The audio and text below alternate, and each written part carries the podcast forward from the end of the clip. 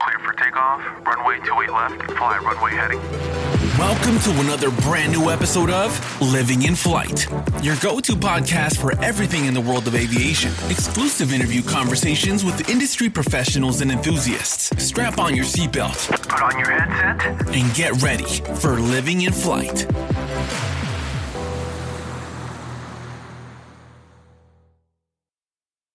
Hey everyone, it's Drew and Matt. Welcome back to another episode of Living in Flight. Today, our episode features Joe Harris. Joe is the Director of Reliever Airports for the Metropolitan Airport Commission. For those who aren't familiar, the Metropolitan Airport Commission, otherwise known as the MAC, is tasked with running airports in and around the Twin Cities area.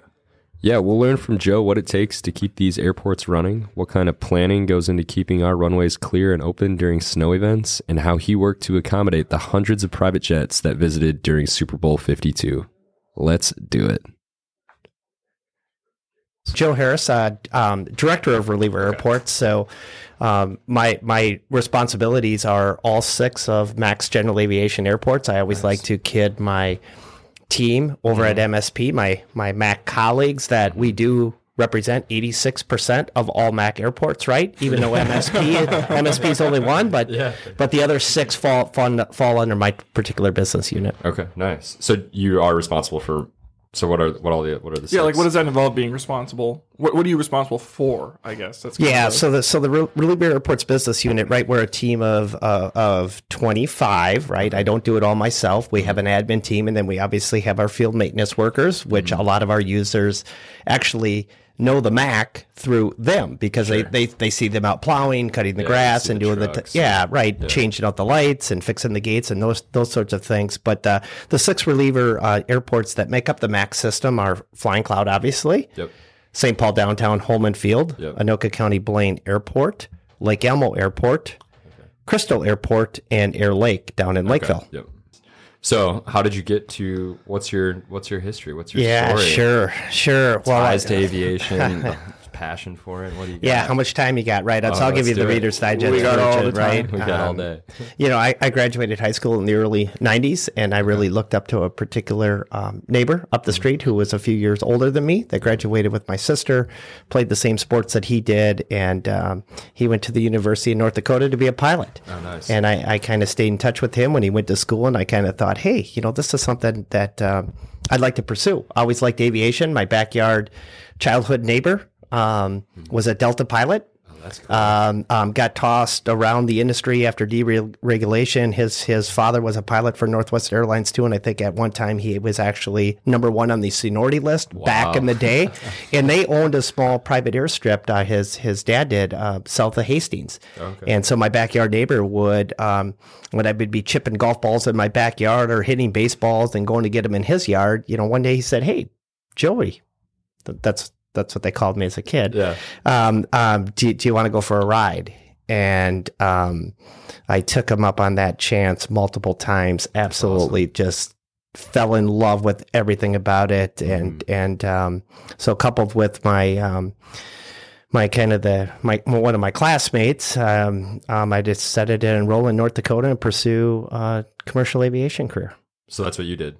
I did. I did. I went up to North Dakota, got an aeronautical studies degree. I mean, I was all in on aviation, so commercial instrument, Got it all. flight, So you- flight instructor. So you, you you you flew up there. yes. Yep. Yeah. Yeah. I, I have about um, 1,200 total hours Oh wow. uh, uh, of flying. Still fly a, a little bit today. sure. Um, um, and you know, try to get up as as much as I can. I have three sons. okay. Uh, Yeah. My my oldest is in college, and, and my middle is graduating this year. And then then I have a freshman, and I'm kind of like everybody else. As soon as the freshman is in college, Yep. uh, I mean, it's kind of, you know, one of the things on my bucket list is to get ownership in an airplane and, and, and fly a little bit more. Yeah, that's that's cool. Do any of your kids are they interested in aviation? They, They they are not. No? they are they are not. hey, that's all right.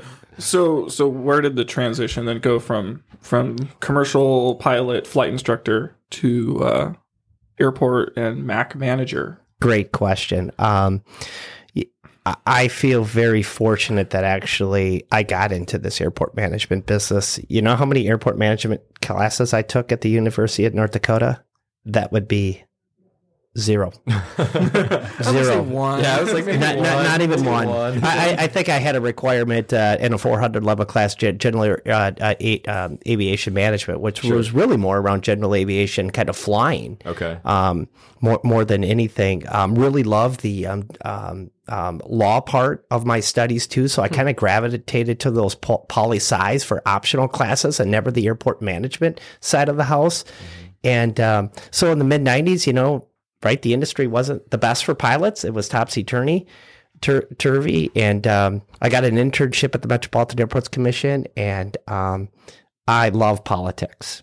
I, I'm still a handicapper of local politics today. I love to You know who's Drew are going to get along. So yeah. I love to know who's in the races and, and which districts maybe lean a particular direction and follow it all. I, I love working with our governmental affairs person at the MAC. I, I just love going to the Capitol and savvy Mm-hmm. and kind of tracking and working with our elective officials because it's important for us Right, in the airport world. But with, like the local officials and all the different cities and stuff that you work with too. But, Yeah, but we don't get involved. We don't get politically involved with Right. uh, um, um, throwing our support behind one candidate Sure, totally. or, or, or another. Um, we we still we, we stay apolitical. But um, Mm-hmm. so I got this job at Mac internship. I actually did a noise monitoring study out here at Flying Cloud for one entire summer. I literally off of all six runway ends, right? Three runways, two, two, two run, you know, two ends per runway. I, I sat in the neighborhood all the summer of 1996 and did this noise monitoring study, outproduced report.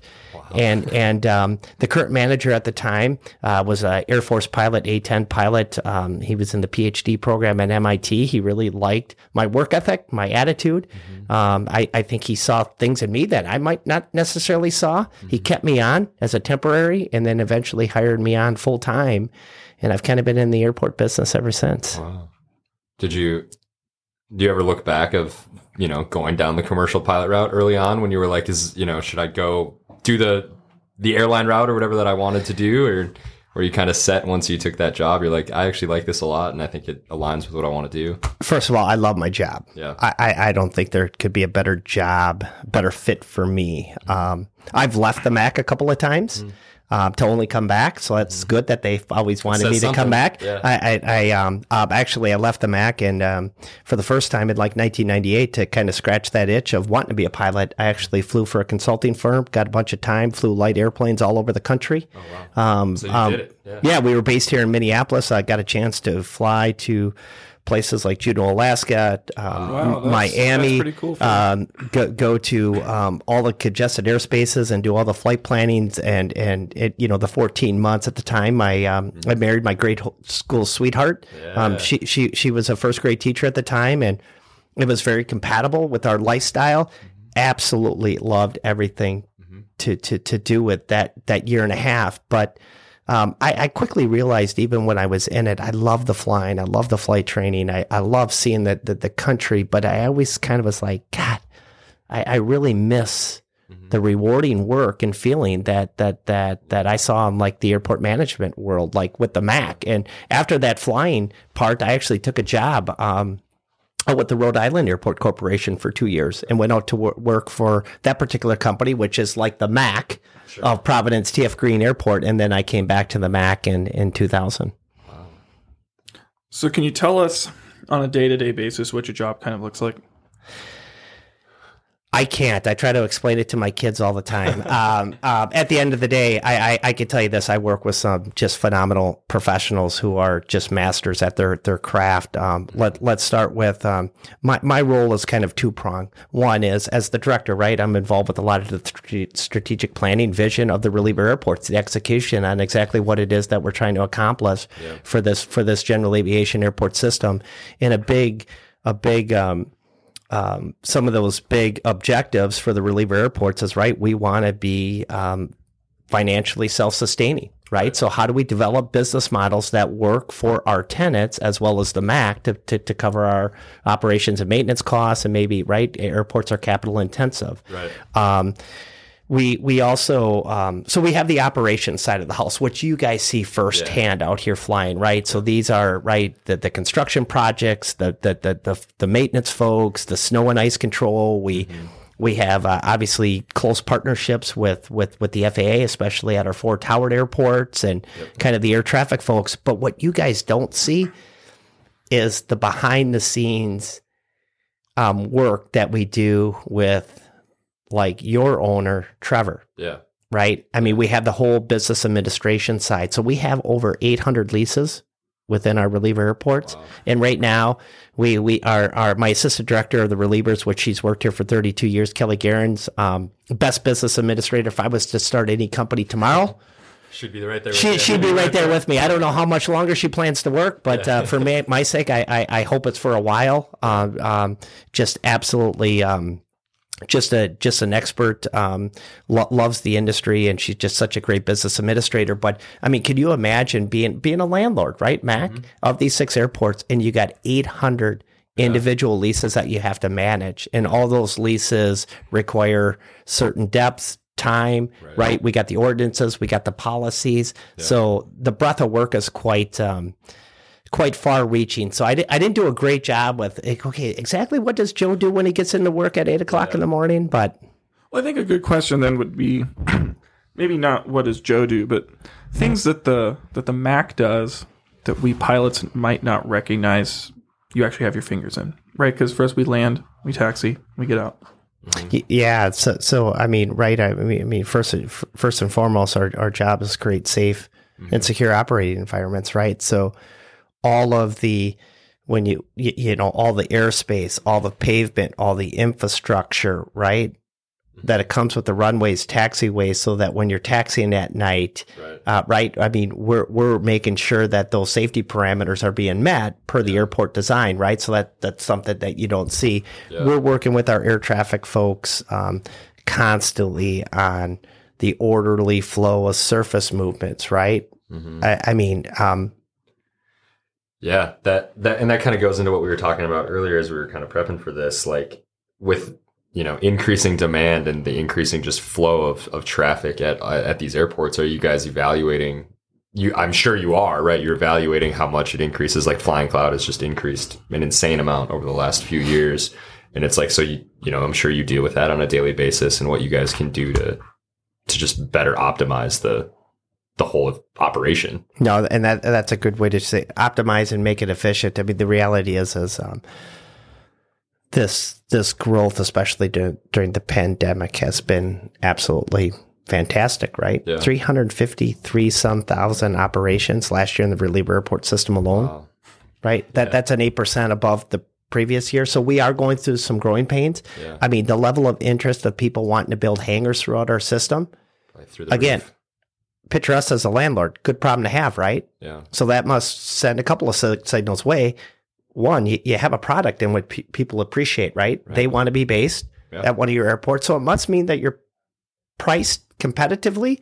I don't think there's anybody that might be listening to this who's a tenant of ours that's actually paying rent in the Mac, Mm-hmm. you know, for their hangar as, you you know, oh, they're not priced competitively, but when you have the number of people that are willing to build on your at your airport system, right? They must think that somewhat we're priced competitively. And also, I think what people appreciate so much about the Mac in comparison to maybe um, some other airport systems is we're going to stand behind you. I mean, how many times um, um, have you guys not been able to operate when you when when when you needed us? Whether it's early morning, late night, re- regardless of the weather conditions, who who who who who was there for you? Right? Yeah. We're going to be there Yeah, for you. I never had to think about it. Right, right. I mean, it's just a I good, just it's a good assumed, I problem to assumed have. 6 a.m. out. the- Right, six a.m. yeah. It's snowing, and and and right, we're out. The NOTAMs are all updated. The staff is ready to go. to The airport, you know, we kind of say, hey, you, you know, it, it's good to go, and in order Yeah. for you guys to kind of kind of execute. And now picture you guys, but then picture all of the other small business owners, all the other business operators, all the other just tenants of the relief airports. Right, they all got different niches on why it is that they need to have some type of on-demand service. And more times than not, the Mac is able to come through and execute and provide that value. This is a really granular question here, but like down at Air Lake, you have that natural gas pipeline that runs through, and it's you can see it cut through all of the hangar space there. What what what do you do to increase like efficiency then for building hangars at an airport like that? I know demand's through the roof there. I actually had a student who owns a plane out of there.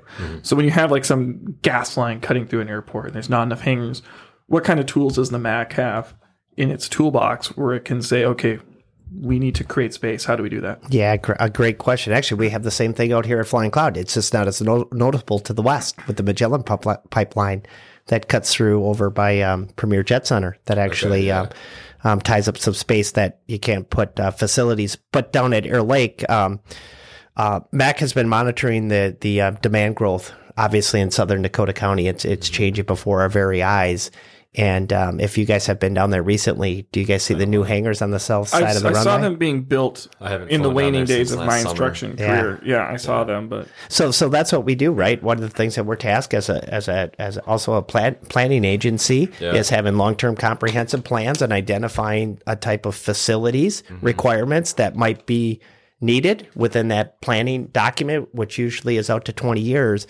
And, and, um, when I was a more junior employee at Mac, we always had set aside this south area at Lakeville to be able to accommodate that when the demand was there, we would have this new building area. And part of that is it gets really now complicated. That particular portion of the airport at the time was in Eureka Township. Okay.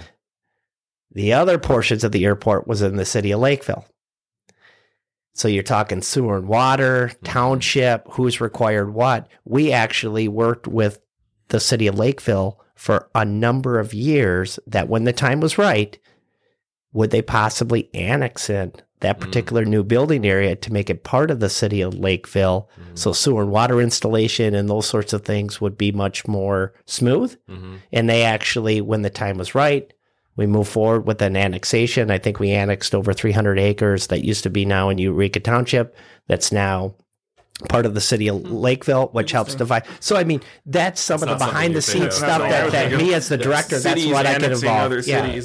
For, for the benefit of the airport Yeah. because they see value of the airport and then working with the townships, right? And because, uh, right, they're, they're giving up land, if you will, a- as part of the annexation process. So, you know, I go to a lot of township board meetings when it came to that city process. Actually, the previous director before I came into this role did a, did a lot of heavy lifting um, before I assumed the role a, a few years ago when- when he retired. But those are, again, just all kind of little nuances that um, Yeah, that the. Mac does behind the scenes that you guys might not um, Ever think of. yeah think of. So So, so uh, on the topic of behind the scenes, let's say you know, flying cloud, crazy increase in traffic.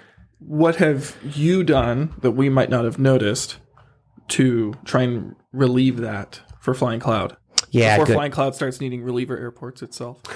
Yeah, no, good, good, good question. Um, first of all, we have a very tight relationship with the air traffic folks here. Tony Walsh, who's actually um, leaving us to go take a job in Minneapolis, um, and and uh, Rich Cutts is coming in behind him to to fill the air traffic um, role. Um, so for, for one, we have a great relationship with air traffic because we have been going through some growing pains. But um, you know, you know, our big thing really is um, surface movements on the north building area along Alpha Yeah. and and not having a run up pad for Mhm. for the departure for um um 10 10 um um left.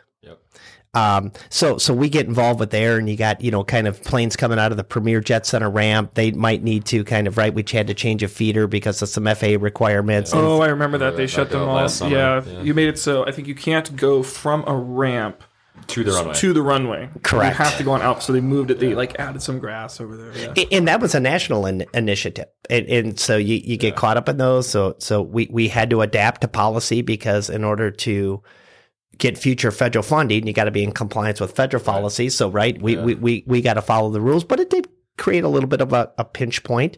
Um, there's also a couple of hangars on Alpha that um, we're going to be um, tearing down here soon to allow Bigger. uh, bigger airplanes. So so so some of that congestion would get released. I mean, in flight, right? You guys have your maintenance on the west end, right? So a lot of traffic. So so we we are analyzing constantly. We're working with people on how can we make that area maybe uh, more efficient, where people don't have to wait as long on the surface, or making sure there's orderly flow with, you know, how how long somebody's waiting coming out of Quebec Lane or Sierra Lane to to, to get in the flow, making sure that the jets need to get to the south side. Y- You, know, how is it that we can make it better? But but from an air traffic standpoint and flow, um, hey, that's the FAA's, right? And, and they're doing a great job. Um, so, and um, You know that alpha problem. You see jets all the time run around Bravo, and if they're departing the tens, then it's then it's real real tough for them. Um, are there any cities that the Mac looks up to or is taking ideas from? We constantly benchmark ourselves to, to, to other large airport systems out there. Um, um, we're, we're on the street not as much in the last two years, but we constantly are visiting other airport systems. I mean, quite frankly, we're not too proud to not borrow. Beg. Uh, and we we want to know where we kind of stand and, and what others are doing out there, and and we like to um, network with our colleagues to say, what is it that you're doing at, the, at, at at your airport in this particular right when it comes to rates and charges when it comes to you know infrastructure funding whatever the case may be um, services right um, you, you know some airports are the fbo right Right. Yeah. That's and, and and our model is quite different. We think it works. Where you know we got the land, we turned it over to entrepreneurials, Yeah. right? And and um, we think organically that that that that's worked well for us for for for for for many years. Um, um, but but we constantly are looking around and evaluating how other airport systems are operating. You bet, Is there a place that does it particularly well? we're the best. I can tell you that. no, I, I I I can tell you. I don't think there's an airport system out there around a Core 30 airport. sure. Okay, a right, Minneapolis, where you have as much traffic as you had there as a Delta hub, right? Sun Country, all the other airlines that serve that. You got these six airports that um, I'll argue that I don't see as as much of a sophisticated system that represents all sectors of GA. And when I mean all sectors, I'm talking from antique to tail draggers to to to G650s, right down at St. Paul. There's a lot of systems out there around a Core 30 airport that have a lot of business aviation around it Right. right? Our our system has a little bit of everything for all people, and to me, I think that's kind of cool and it's all inclusive. And the reason why I say that I think we're the best hands down is also a lot of the other large systems. They don't have to deal with this snow stuff for six months out of the year like we have true, to deal yeah. with. Fair. And so, so you're right. I, I, I and so, um, but there, there's, um, you know, for the most part, airports are are, are fairly well managed. Um, um, you know, as an industry, um, Mac, our our board, and the fact that we're apolitical and we have a very specific focus on aviation. We're able to really move the needle in the right direction when we need to to be nimble Yeah. some of the airports out there that are a large size, like like a Mac, mm-hmm.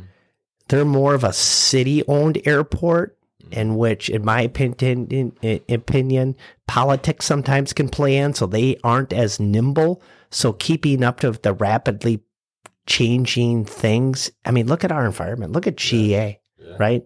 Who would have guessed the pandemic would have had some of the bumps in the sectors that we've seen, flight training, charter, right? And we're we're able to respond, right? You see some great growth out at this particular airport at Flying Cloud, right, with charter, flight training, right? yeah. And and um, you, you know our board and our makeup, the, the the way we are as an airport authority, we're able to kind of keep pace with those changes more so than other large airport systems. I mean, yeah, we talked about this with one of our other guests that Flying Cloud that one day was like the top 10 busiest in the in the US in the middle of COVID, like right in the beginning, just due to operations of, you know, how many aircraft were in the pattern here and the jets still coming in. We were, I don't remember what we came up on, what number, but I mean, I think like eight or something Yeah. ridiculous. Like we were busier than like O'Hare one day or not, maybe not even O'Hare, but there, it was crazy, right? It's, I mean, And I tell you what, that was a lot of fun for us during the pandemic. Not because, right? I mean, we as an organization, Mac, um, right during the pandemic, we M- Minneapolis was was was was you know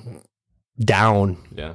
90 95% right Yeah. in all facets right air traffic parking concessions right so it's pretty pretty scary times because Yeah. there seemed to be no end in sight once we kind of learned a little bit more about the pandemic Right.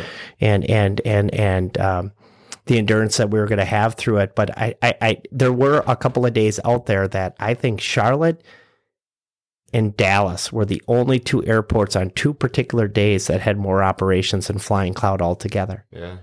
I, I, I mean, right? Those are core 30 airports. Yeah. Only two. We we had more in O'Hare. We had more in Atlanta on, on, on, on, again, just a couple of days. But here we are in Eden Prairie, Minnesota, Yeah. in the middle of flyover country. Yeah. And we're running those sorts of operations during the pandemic to the level that we were. We had 10 airplanes in the Yeah, back. we yeah, that, really that, that, that was pretty cool. And, and and you know, quite frankly, I mean, I guess maybe a question for you guys is I I, I get asked this a lot is is is I mean, Joe, do you do you do you have an explanation of on you, you know, I, I have a good explanation or I have a good finger on the pulse on why um, on-demand um, aircraft charter has has really seen significant growth here in the past, you know, especially the past eight months. But flight training, Yeah. really, really going back to May of 2020, right? If the pandemic was March 2020, May 2020, right? So so 60 days into the pandemic, flight training with all of our flight training operators of different shapes and sizes, right? Different scale, off the charts. Yeah. I mean, I got my opinion. Yeah, I've got my. You can go first. I and I heard it a lot from a lot of people that came in. They they they had the it's something they always wanted to do, right? We saw a lot of people that was, hey, this is something I've talked about for 20 years, 15 years. Now I have in I I've always had the money, but I've never had the time. And now with people not traveling for work, right, working from home, not driving to the office, they have the time and the money and they were like there's no better opportunity for me to come out now there were a lot of people that were like, I did this 20 years ago, got caught up with life. Now life has slowed down drastically because there's nothing else going on. So I want to get back into it. And a lot of people, it was something for them to do, right? When they were stuck at home, they're like, what, what can I do that is still an activity? And flight training still went on. And they were like, yes, that's something I've always thought about. You know, it's an it's an outlet. It gets me out of the house, and it's something that I wanted to do. So, like, those were the three or four reasons that I heard from every single person that seemed to walk in the door. Yeah, don't I think flight training is at the end of the day it's like a community at the airport, but it's an inherently solo thing. And in a time when you can't do things with groups, Mhm. it's actually not a bad idea. I uh, thought that personally, flight training dodged a really big bullet in terms of the restrictions being put on all these activities. Restaurants couldn't work at capacity. You couldn't really go. You couldn't go to Target without a mask on. You couldn't. You couldn't go to any sports events. But somehow, flight training dodged every bullet in the world of government regulation, and they're like, "Yeah, go do what you want to do. There's no limit to how much you can fly. There's no limit to that." We were, you know, we all wore our masks inside and whatnot. We all followed our reg- our restrictions, but but man, I think flying dodged a big bullet, and I think part of it was that whole essential, the whole way that essential businesses played out in the way that the Minnesota and I guess the rest of the country defines flight training. Mm-hmm. They defined it as an essential service for the transportation industry. And man, I think that really helped flight training dodge the bullet because people needed something to do. And this was the one thing that suffered no restrictions during the pandemic. Yeah. I don't know. That, that was my thing. I always thought we got really lucky with that. Oh, we did for sure. It was, And, and, and we look so, I mean, we see it already. Um, the people that um, jumped at that opportunity, right? Like you guys have just said, right? They're now becoming aircraft owners in our system. They're Yeah. buying hangars. They're becoming members of flight clubs. They're renting airplanes, Yeah. right? So Yeah. they just didn't finish maybe what you, you, you, you know maybe what that they once started or or they got they got after it finally because uh, uh d- dur- during the pandemic but they're staying with it right. they got staying power Yeah. and that's exciting yeah. because I, I quite frankly five years ago one of the big things that um, it, you, you know I used to always say is boy our, our population out at out at our airports is really aging when you, when you look at the people that, that, that we have interaction with, right? That that kind of we work with at the MAC, it's like, oh my gosh, we we right every I mean, who who are we getting? And, and now we've had this influx of new energy, new ideas, new thoughts, new people, Yeah. and now we don't have enough space to accommodate it all. I mean, you guys. I mean, people can't get airplanes, right? I mean, there's not enough of them with demand. I mean, there's not enough flight instructors. I mean, the supply chain, even on our end, can be a little upside down because, you know, people have come out of hibernation. And again, good problem. So how is the Mac combating the lack of space for uh, hangars in their airports? Because I know that there's a premium on space, right? You can't just keep expanding Flying Cloud. but there's new pilots that want to own planes. What are you What are you doing to combat that? Yeah, so we look at those things in our in our long term comprehensive plan. I, I don't personally think we have a lack of space issue at any one of our airports with with our existing stock in the future areas that we even have available now within our system. Mm-hmm. Or, or even here at, at, at Flying Cloud. Matter of fact, uh, at Flying Cloud, we're we're about ready to launch a long term comprehensive plan. One of the things that we'll look at in that in that plan is facility requirements. Um, is there any potential um, future hangar development opportunities out here with land that Mac currently owns? Um, and and and and what's what's the demand for that space? Um, a big thing, actually, it's kind of exciting. Actually, the FAA is going to be up here tomorrow. Um, is when the tower gets relocated from its present position, because it will be, it will, and it will happen within my career. and um, um, um, that creates a whole bunch of new spaces on the south side for s- facility development. I, I mean, right now we essentially are out of space in the event that somebody wants to build a new hangar at Flying Cloud, right? So through this long-term comp plan, we'll maybe look at other areas here at the airport. Can we look at redevelopment with new hangar stock? Can we look at maybe lands that Mac controls for maybe future development? So we'll look at those sorts of things during the long term comp plan. But we have new, right? We have building area down at Air Lake. We have eight new hangars out at um, Lake Elmo. Okay. Um, we're looking at some areas to expand some growth up at Crystal. We have a little bit at Flying Cloud. So kind of airport for airport, we, we have lots available in the event that, um, um, people desire to build a hangar. The other thing is, is we have a lot of existing stock. Sure. So, so, so there, there's hangers for sale, and right, you let that market kind of organically, right, Yeah. kind of happen, right? Yeah, you know, yeah. willing seller, willing buyer. Right. Classic supply and demand. Where Where do you? This not everybody's gonna be able to you know uh, relate to this question, but I'm really curious. Where do you want the tower to move? Yeah, so that so um, um, we we uh, actually in 20, 2012, 2013 we looked at different sites on where would be the best location for the tower. Believe it or not, I- Actually, sorry to interrupt. Do you think you could explain to people the problems with the current tower, kind of the, the logistics of it, why it does need to move to begin with? Yeah, um, a great, great question, and I think that's a good starting point. So, so the so the tower in its present locations on the far south end of the field, as as you guys are well aware, and, and really, um, um, it creates a parallax issue issue for them looking out the window.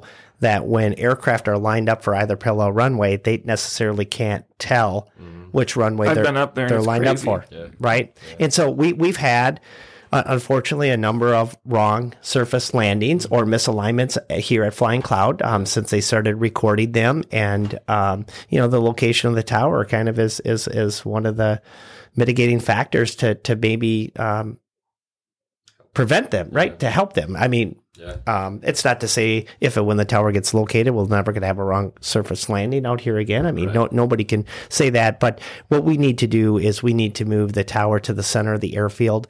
Um, um, you guys might be too young to know. I always say where the old VOR used to be located, kind of down in that Oh, bowl. no, I know where that is. Okay. now. uh, uh, now you know now the new VOR is is located out uh, a little east of the airport, but um, kind kind of towards the center of the airfield, so towards Taxiway Bravo and kind of um, you know e- Echo Taxiway, if you will, just just just west of there. That that would be the ideal location. We're kind of um, we've laid out our building area with the intent that it's going to go there, but there's actually folks coming up tomorrow with the FAA that actually is going to do a simulated model for that particular location. They're going to work, look at a couple of sites over there that. Um, um, and and what's going to come out of the study is they're going to pick one of the two locations that if funding became available to build a tower here at Flying Cloud, you know, X marks marks the spot. Yeah. So when you have a situation where you have planes landing on wrong runways at airports consistently, how much of that do you take on as the MAC to see what you can do? How much of that is responsibility of the FAA? Where where where does your share of the problem begin and end?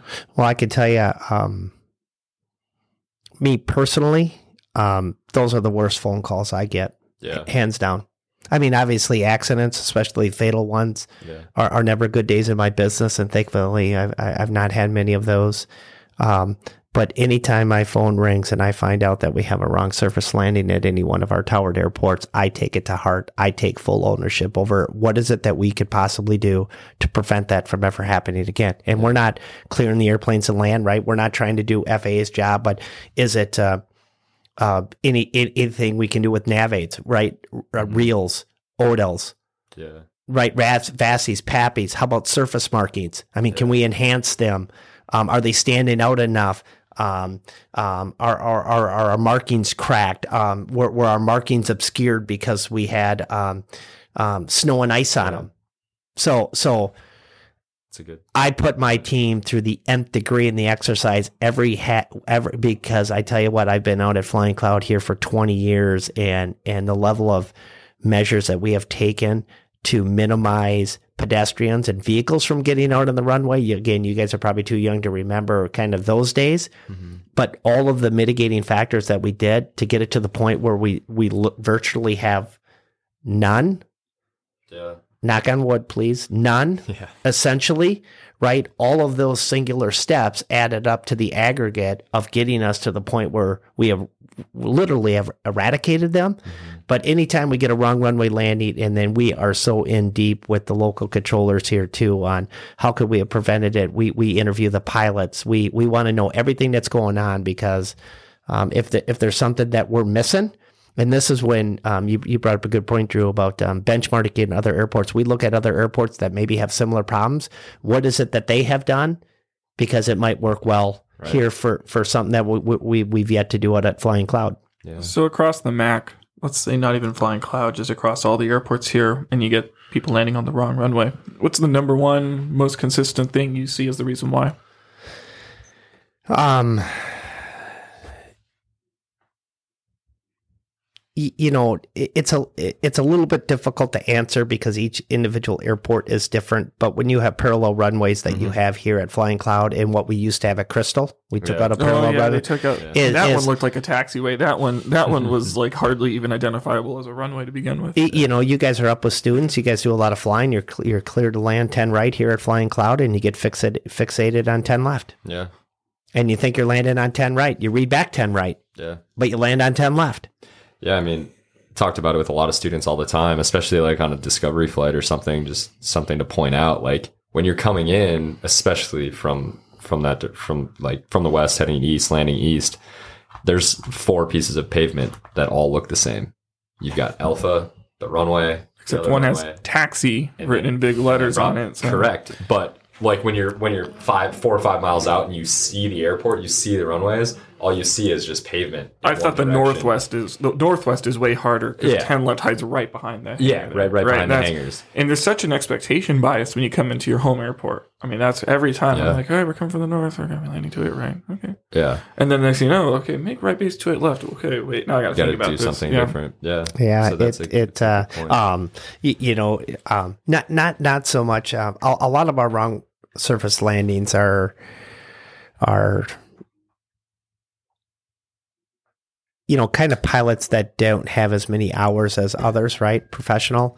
Um but but um when we used to have a lot of uh um, surface incidences out here so this is somebody that maybe cra- they crossed over a, a, a whole short sure. instruction right? Yeah, um, thinking back on a lot of those events that we've had at our particular airports, I've talked to pilots who have 30,000 hours. yeah, And I'll never forget one just got a new avionics deck installed into a Citation 10, and he was programming it while taxiing. Taxied over a hold bar, hold hmm. instruction that he was told, and you know, you know, so so even your most experienced pilots, right? I mean, the point is, is every time that you know that prop is spinning, that jet's running, right? It's it's showtime. It's kind of right, mm-hmm. you know, yeah, yeah. p- paying attention to detail and and um, um, knowing where you're at. Yeah. Do you think? uh, No, we'll pivot here. Do you think you could, so we can understand kind of the structure of the Mac? Let's just like run an example of what this process would look like. Let's say all of a sudden you wanted to extend runway one zero left another three hundred feet. What what does that deci- from from the top down? What does that process look like? You know, okay, we've made this decision. We're going to work with these stakeholders, right? Just kind of if you can do a high level overview of the process of what the MAC does when it's time to take on some sort of project like that. Sure. Yeah. Good question. Well, first of all, it's going to be part of your long term comprehensive plan, right? These projects just don't come out for left field, right? You're Right. you're you're you're gonna um, um, you're, you're going to do your your your pre planning. You're going to do public engagement. You're going to look at your environmental considerations, right? Um, you're going to have to update um, different documents within the um, FAA, like your ALP, right? Both existing and future. You're going to have to determine whether or not, um, given your forecast, um, is there a demand for it to be extended? I mean, what what what are you trying to accomplish by extending it? I mean, back when we extended um, the south parallel here from 3909 to 5000, it was because a lot of operators at the time, the way jets were built, um, th- right, yeah, the, the utility of the airplane that that could operate out of here, they would have to stop and have a fuel stop even before they would get to either coast, right? Obviously, through advancements of technology, that's not so much the the, the problem.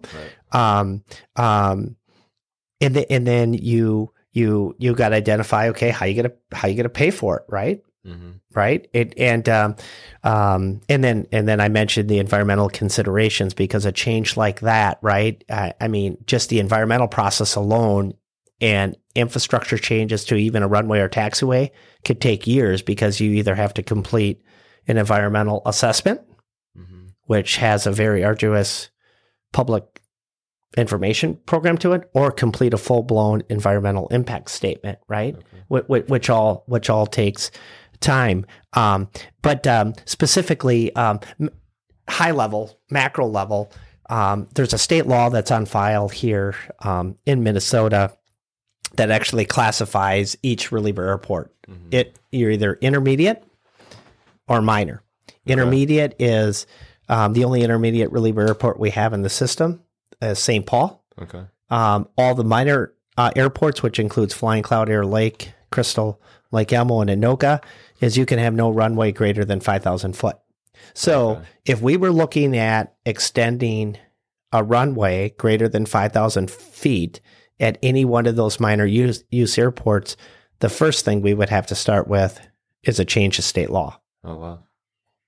Not something you think about when yeah, you how think do when you- you talk do about you- somebody Can you talk about the, the the minor versus intermediate? Because I feel like we get more traffic here at Flying Cloud than St. Paul. Uh, St. Paul's a ghost town. Every time I'm over there, it's my one of my favorite airports to fly into. I love St. Paul. But it's a ghost town. I could do pattern work all day there, and we're like, you know, they're happy to have company. Yeah. Um, so what what delineates intermediate versus minor? In that in that particular classification, it's simply that specific date, state law based upon runway length. Size. Yeah. So Gotcha. it, it, it, it really isn't any- any more complicated than that. Um, um, St. Paul is less busy, but when you look at St. Paul and and um, uh, right, it doesn't have the traffic volumes that that that Flying Cloud has in a typical rolling rolling seven day period. Let me put it in perspective. I just ran the numbers. Uh, um, because I, I look at different KPIs every week to just kind of right get get a macro view of what's happening in our system that we talk about on our staff. St. Paul for the last seven r- r- rolling days had um, 650 operations. Flying Cloud had almost 1,500, and and really Flying Cloud actually normally has more than between 2,000 and 2,400. But what did we have in the last seven days? Two significant snow events, snow. right? Yeah. So, so, so, right, you see, you see those influence, but, but, um, you know, St. Paul, um, you know, from our perspective, um, yeah, I, I, I do a lot of my pattern work down there because, right, you can get in the pattern down there and, I also like that wide runway for when my Yeah. students were messing up. I had a lot more time to. but but uh, you, you know flying cloud when you when you look at it from the business perspective right um, right the number of gallons flowed there is right leads our system um, you know, landing fees leads our system you know really from the economic impact so when you measure it from a hey intermediate minor Saint Saint Paul is still um, from an economic impact.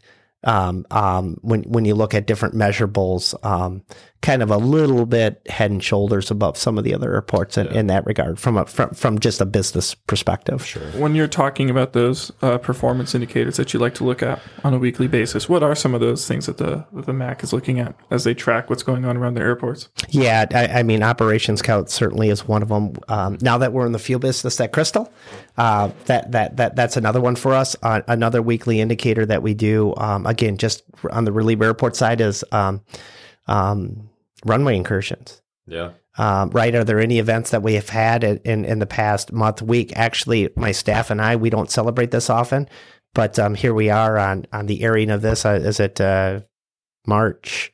Today's February 28th. February 28th. Okay. So, so February 28th. Our, our, last recordable incident was on um, November 15th. Right. Again, yeah, knock on wood. But that that's a big deal when you're It is, operating yeah.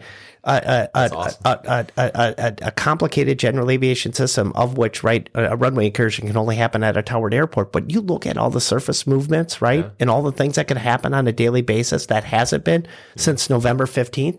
That's a big deal. And we as a staff, we take a step back. We, we, we, we like to celebrate those. The other thing that we track is again, from a business administration, we look at our quarterly reports on our fuel flowage, mm-hmm. landing fees, percentage rent. And then we also are going through a mass lease renewal process. Um, how many how many leases transactioned um, um, sold in the particular month? How many lease renewals did we do in a particular month? Right? How many are still on a on a in in a hold Mm-hmm. status for whatever reason, and they might be in hold because they're delinquent in their payment to Mac. And the good thing is, is not too many, not too many of our people many, are right? delinquent, so that's good. But but they might have um, maybe they got some environmental documentation that they owe to us. Uh, maybe they got an aesthetic issue. One thing that we did about uh, ten years ago is we we were very purposeful in trying to um, raise the standards of some of the hangars that um, have been out here. Mm-hmm. Since the late '50s, early and '60s, who would have thunk that um, galvanized would have gone out of style? Yeah, right. but but when it comes to lease renewal, I mean, do, do you have rust on your hanger? So so I, those are all kind of some key performance indicators that we look at each week. Do you think you could talk to us about noise studies? I was just out in California, and man, at every airport it says fly friendly, yeah. you know, fly fly quiet. What what is the? I mean, we used to get noise complaints from a from someone out over our practice area, right? So when you're when you're looking at the airports you have now, what is the what is the number one complaint that you're getting when it comes to noise? What is what is it? What can you do as the MAC to alleviate that? What are your options? Yeah, good, great, great question. First of all, we have a real best team. Um, they're, they're they're just phenomenal. We we work with them every day that deal with noise related issues ar- around our airport, and that group's led by by Dana Nelson. Um, just a great group. But the the biggest issue is um, um, early late late night flying. Right, your early departures. Right, your late night arrivals, and then uh, low flying. Yeah. I mean, I mean, th- those are the two biggest. Those are the two biggest concerns. Do you just have a hotline where it's like, oh yes, we're sorry for that, or or what is what what does that? Pro- okay, so someone files a noise complaint uh, because some let's I live right under two eight left over here. So let's say someone does pattern work at midnight tonight, and I decide to be vindictive and I call. Right, you know what? What does that process look like from me calling to you saying oh, we got another noise complaint last night, and what is the potential outcome of that noise complaint for how you might make decisions? Yeah, uh, another good question. Um, so um, yes, there's a hotline. You, you, you know, you could pick up and dial the phone uh, and, and leave a message. But we even make it easier nowadays that that we have an app and you can get online and and, Now and it, it must be too easy because there was someone who really used to complain out in our practice area, and we have a no-fly zone. And I remember one of my students bragged to me about how he did maneuvers over the no-fly zone. I was like, "Oh, come on, man! There's a there's a no-fly zone there for a reason." yeah. So so so like in the incident or the the um, hypothetical you you just kind of presented. It's all very hypothetical. So, so I mean, we, we have the ability to go back to our flight tr- tracking monitoring system, which is a very sophisticated system, and and and look up look up the, the flight. Um, um, if we're able to get information from that flight and kind of connect the dots on who that particular operator is, we we reach out to them. And we say, hey, you know, we we had a complaint from a neighbor last night. Um, you were up doing some some touch and goes. It looks like. I mean, can you tell us about the nature of that operation? And nine times out of ten, the person's going to say, and it, it and it's it, hey, nighttime currency. Yeah. And and and okay, thanks. And and we actually um, um will reach back out to the um person filing the complaint, and we'll get back to them with information. And they are always appreciative. Yeah. I mean, the community is with a little bit of knowledge. Oh, geez, you know, I thought maybe it was something other than that. And then when they usually find out what the reason is uh, of the nature of operations, once you have that background, people are pretty understandable around the airports. Is most of the noise complaint? Um, is most of the volume of noise complaints regarding like you know piston singles out there flying low, or is it jets taking off? Because for me, living over there, I'll tell you, there's nothing worse than when a Beechjet takes off. Ninety percent of planes I don't even hear, but man, when a Beechjet takes off, I hear the thing like it's out on center at like Yeah. twenty thousand feet and it's still echoing. Yeah. So what's the is the uh, particularly there's a particularly loud airplane? You'd be giving like a discovery flight and one takes off and like all right, one second, second. you got to wait for this thing to Get out get of out of state. get out of the state.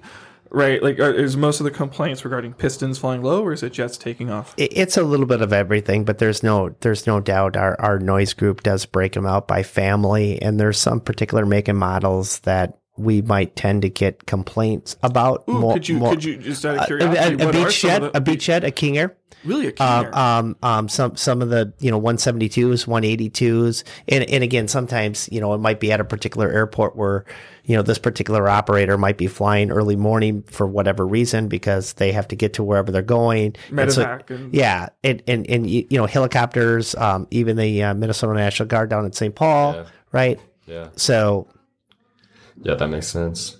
Let's switch gears a little bit here. I'm curious. We were, we were talking about the Super Bowl when you guys had that here. How did that? How did planning for that come? How did the MAC have a say in that? With knowing the the influx of traffic over that that weekend, what kind of planning? How long did you guys plan for that? What was Yeah, I, I, I tell you what, I have to admit, um, I wish we would have known the influx of traffic, but um, what an event! Yeah. What what what a showcase for first of all for for our region, yeah, right? I mean, we pulled off that Super Bowl, in my opinion.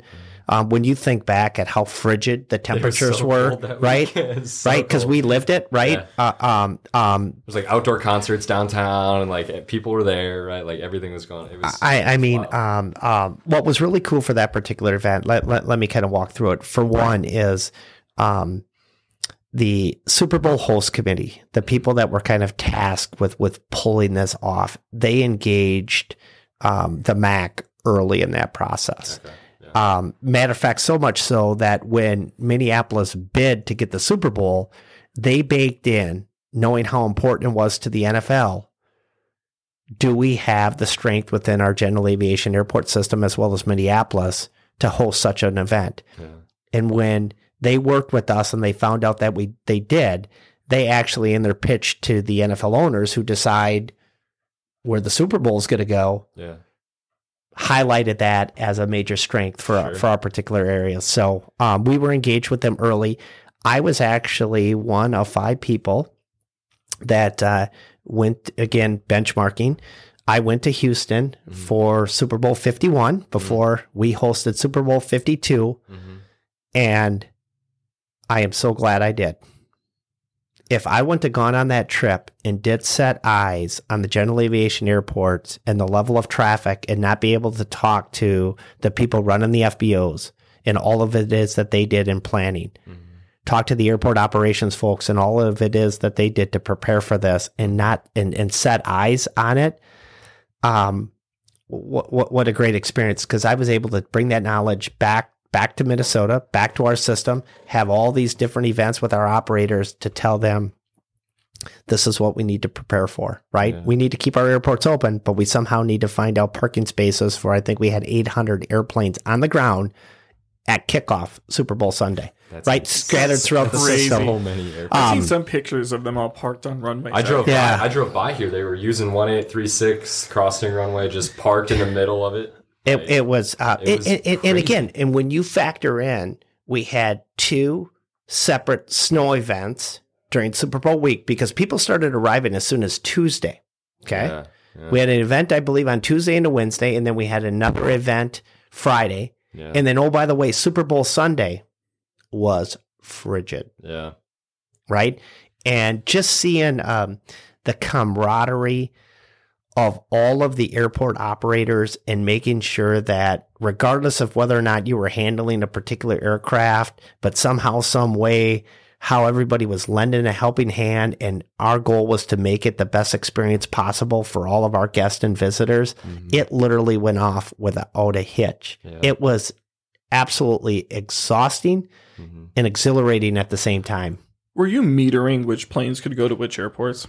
Right, like let's say I wanted to fly my PC-12 in for that. Were you saying, okay, PC-12s, you're going to Crystal because we know you can get in on that runway? Like, did you did you have a say in where what different types could go where, or was it just a free for all?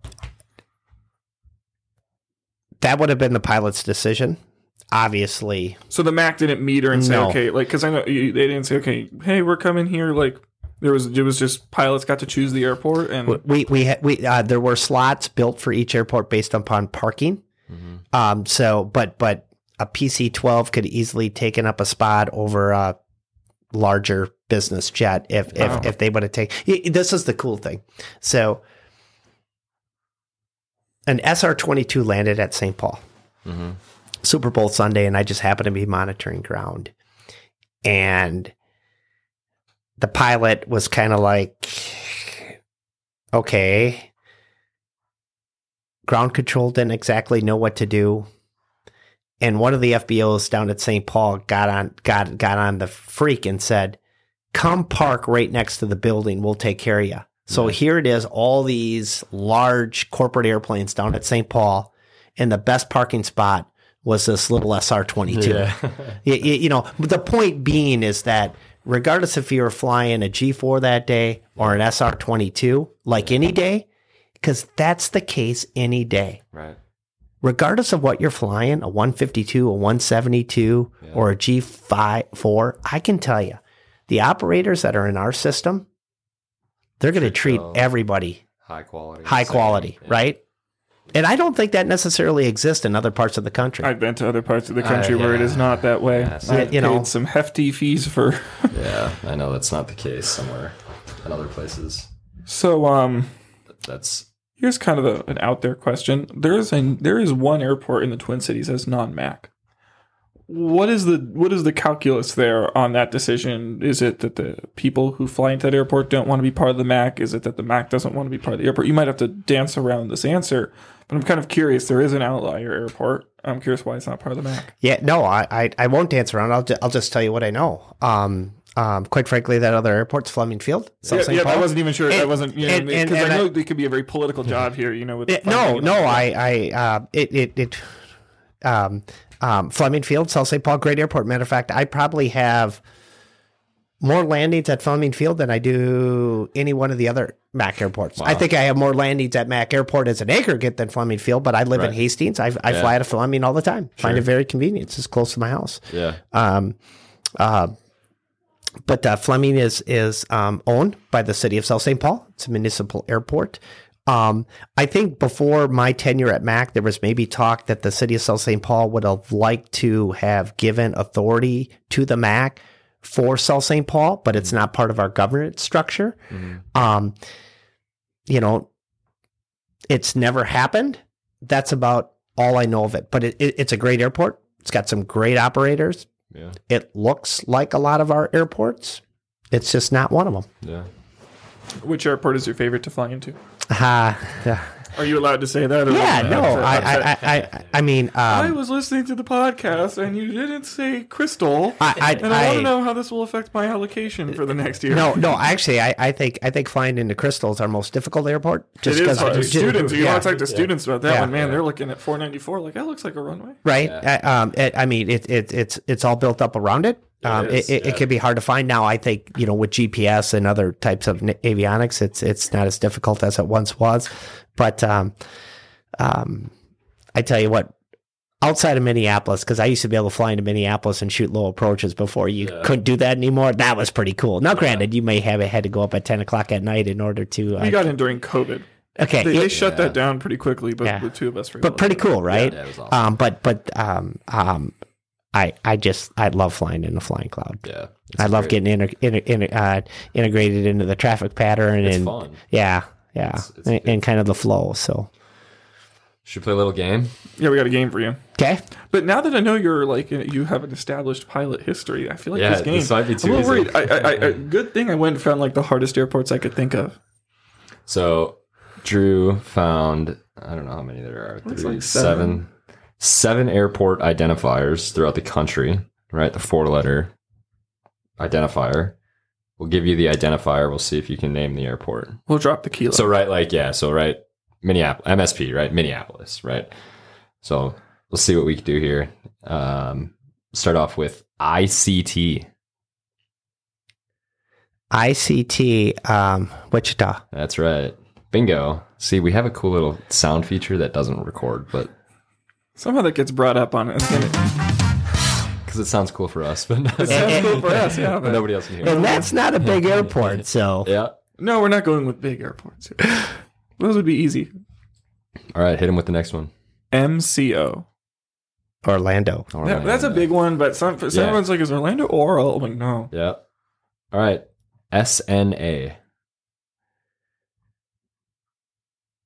Not as commonly known. Not as commonly known, but it's one of my Yeah. favorites. It's important to me. Uh, SNA, I, I do know this, but I don't know if I'm going to say the right answer. Um, is it um, Nashville? no, close. Well, Not B- close at all. BNA is Nashville. BNA is Nashville, Yeah. but it's wrong side. of. John Wayne Okay. in Orange County. Okay. It's a fun airport. If you've ever, uh, if if you ever get the chance to fly in there, that's a tough little airport to go in VFR because like they make you talk to clearance delivery and everything just to part VFR out of there, and you're sharing Isn't it a taxiways with. Is it Class Charlie? It's a Charlie. It's the one where uh, Harrison Ford landed on the taxiway. Ah, oh, that was there. Yeah, and I remember it was the first time I ever really got yelled at because I didn't know what monitor tower meant as a 130 hour private pilot, It's we and they had. were they yelled at me pretty badly. Well, in John Wayne, in our world, they actually have a noise abatement procedure that predated an existing law, so it got grandfathered in. So Yeah, um, but it's to- a it's charted on the You'll do it. it's on your SkyWest uh, yeah, charts. we yeah. have to do it. Yeah. for- we have to do it in I'm- training. on departure. Yeah. Um, yeah. It's funny that they make you brief it and actually fly it in the simulator. It's, uh, it's cool. All right, I have a feeling you get this one, but I might be wrong. I A D Dulles. Dulles. Dulles. That's it. I don't. Do you know this one? I don't know if I know this one. I think I do, but I'm not gonna not gonna say it. SMF. Make him answer it. That's not good for my 121 look. Sierra Mike Foxtrot. Um, it- it's not a core 30. No. Mm-mm. If you Um, can't get it, he has to go for it. oh God.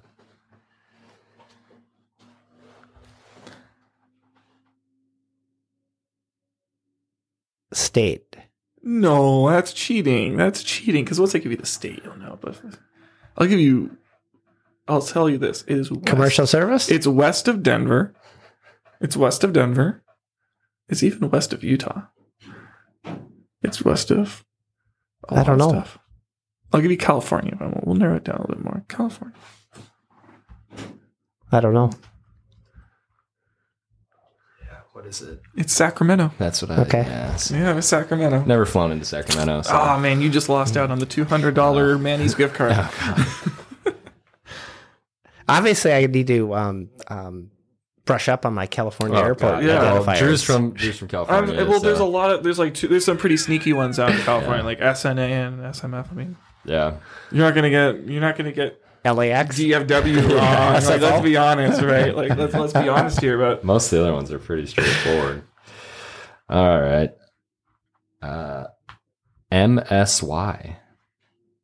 Yeah, that's uh, New Orleans. Very good. Yes. All right, last one. SDF. It's actually a good game.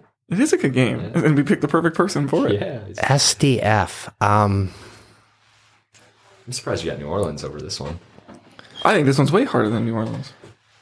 I don't, but Well, that's because you fly there all the time.